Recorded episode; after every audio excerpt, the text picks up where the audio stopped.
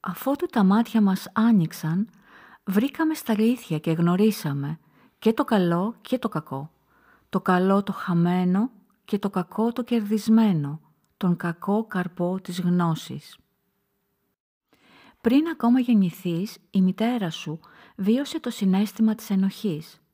Προϋπήρχε πριν από εσένα, μέσα στην ίδια μήτρα που σε φιλοξένησε ως έμβριο και ακόμα πιο πίσω, στην έναρξη του ανθρώπινου γένους, με τους πρωτόπλαστους και το προβατορικό αμάρτημα. Η μη υπακοή φέρει μέσα της και τον αυτόματο αποδιωγμό σου, την καταστροφή της ίδιας της ελευθερίας, τον χαμό της αθανασίας σου, οδηγώντας την ύπαρξη που δεν υπάκουσε στη μοναξιά και στην αβεβαιότητα. Ακούτε το podcast Self-Healing Arts. Είμαι η Μάτα Μπραντίτσα, σας καλωσορίζω και σας προσκαλώ να συνταξιδέψουμε στο δρόμο του εσωτερικού θεραπευτή, να τον ακολουθήσουμε και να του επιτρέψουμε να μας θυμίσει την ξεχασμένη γλώσσα της αυτοθεραπείας. Δεν είναι και δύσκολο να ενεργοποιήσεις τις ενοχές σε ένα ανθρώπινο πλάσμα, αφού αυτές είναι έμφυτες με τη γέννησή του και ισχυρά επικυρωμένες από άτομα εξουσίας, όπως θρησκευτικούς ηγέτες, γονείς, δασκάλους, διευθυντές και φυσικά από τους εκάστοτε πολιτικούς ηγέτες. Η ντροπή και η ενοχή είναι δύο έννοιες που συνδέονται στενά. Η κάθε μια όμως ορίζεται με διαφορετικό τρόπο. Και ενώ ενοχή είναι ένα δυσάρεστο, επώδυνο συνέστημα που το νιώθουμε όταν έχουμε βλάψει ή νομίζουμε ότι έχουμε βλάψει κάποιον και συνοδεύεται από σκέψεις ότι θα έπρεπε να έχουμε κάνει τα πράγματα διαφορετικά, η ντροπή περιλαμβάνει αρνητικά συναισθήματα και προέρχεται από αρνητική αξιολόγηση για τον ίδιο τον εαυτό γενικότερα.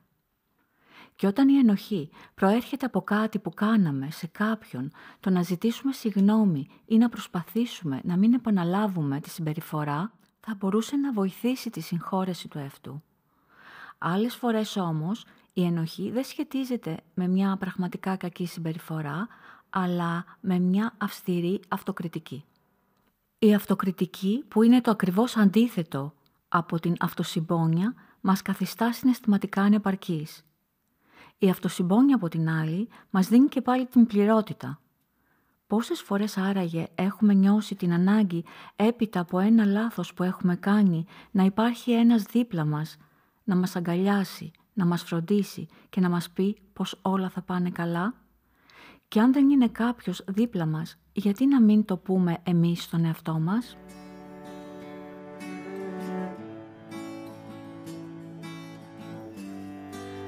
Πώς θα φρόντιζες έναν καλό σου φίλο που υποφέρει, που είχε μια ατυχία, μια δυσκολία, μια αποτυχία, ποιες λέξεις θα χρησιμοποιούσες, πώς θα τον την παρηγορούσες; Κάποιες προτάσεις ενδεικτικά που ίσως χρησιμοποιούσαμε θα ήταν.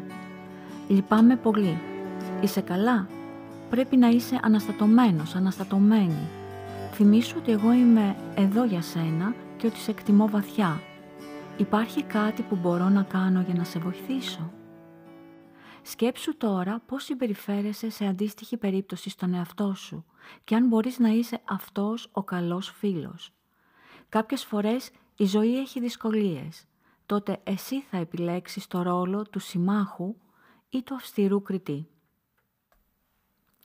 Ο άνθρωπος που χαρακτηρίζεται από συμπόνια για τον εαυτό του είναι αυτός που είναι δυνατός, προχωρά μπροστά και είναι ολοκληρωμένος, γιατί με αυτή τη στάση καταπολεμά μια από τις πιο βασικές γνωστικές τρευλώσεις, αυτήν της τελειομανίας.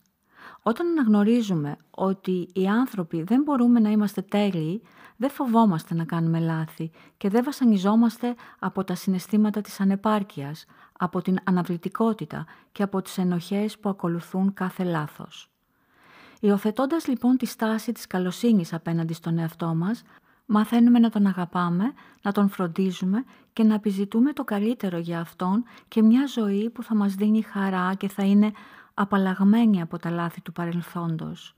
Αυτό φυσικά μας οδηγεί στο να διδασκόμαστε συνεχώς και ουσιαστικά από τα λάθη μας και μάλιστα με την ψυχραιμία, την καθαρότητα του πνεύματος και την ηρεμία που μας προσφέρει η αυτοσυμπόνια.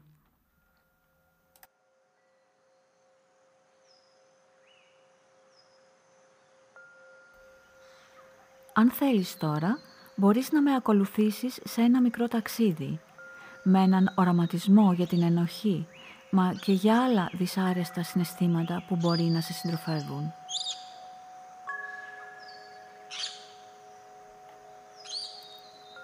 Κλείσε τα μάτια σου, πάρε τρεις αναπνοές και δώσε έμφαση στην εκπνοή σου. Μπορείς να φανταστείς τώρα μια κόκκινη κορδέλα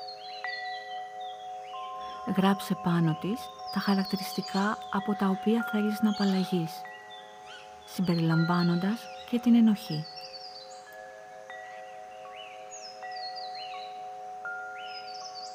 Φόρεσε τώρα την κορδέλα γύρω από το λαιμό σου.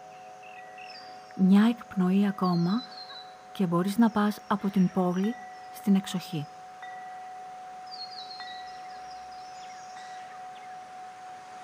Βρες έναν καταράκτη με ένα μεγάλο βράχο εκεί κοντά. Μπροστά από το βράχο άνοιξε ένα λάκκο.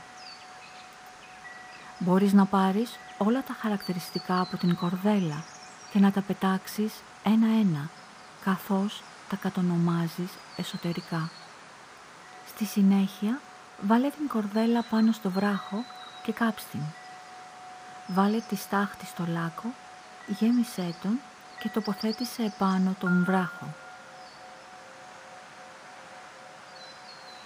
Τώρα μπορείς να εκπνεύσεις μια φορά και να προχωρήσεις προς τον καταράκτη. Σκαρφάλωσε από τη βάση του προς την κορυφή, ανεβαίνοντας μέσα από το νερό που πέφτει. Δες. Νιώσε και βίωσε τη δύναμη του νερού που κυλά ορμητικά πάνω σου, καθαρίζοντάς σε και παρασύροντας κάθε κατάλοιπο ενοχής. Όταν φτάσεις στην κορυφή, άπλωσε τα χέρια σου με τις παλάμες στραμμένες προς τα πάνω, προς τον ήλιο, πάρε λίγο ήλιο με τα χέρια σου και ύστερα ακούμπησέ τα όπου θέλεις πάνω ή μέσα στο σώμα σου, για να σου δώσουν υγεία και ευεξία.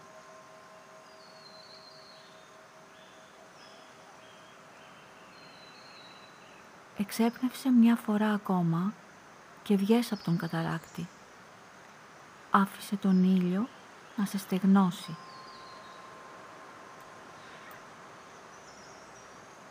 Φόρεσε ένα καθαρό ρούχο και επέστρεψε πίσω στο χώρο σου, ξέροντας ότι οι ενοχές σου έχουν εξαφανιστεί.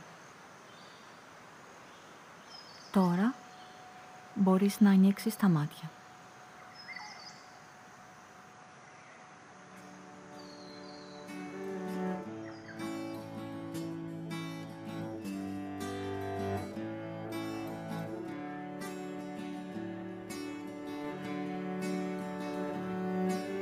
Ακούστηκε απόσπασμα από το ποίημα «Χαμένος Παράδεισος» του Τζον Μίλτον και ο θεραπευτικός οραματισμός για την ενοχή από το βιβλίο του Τζέραλ Επστάιν. Καλή αντάμωση.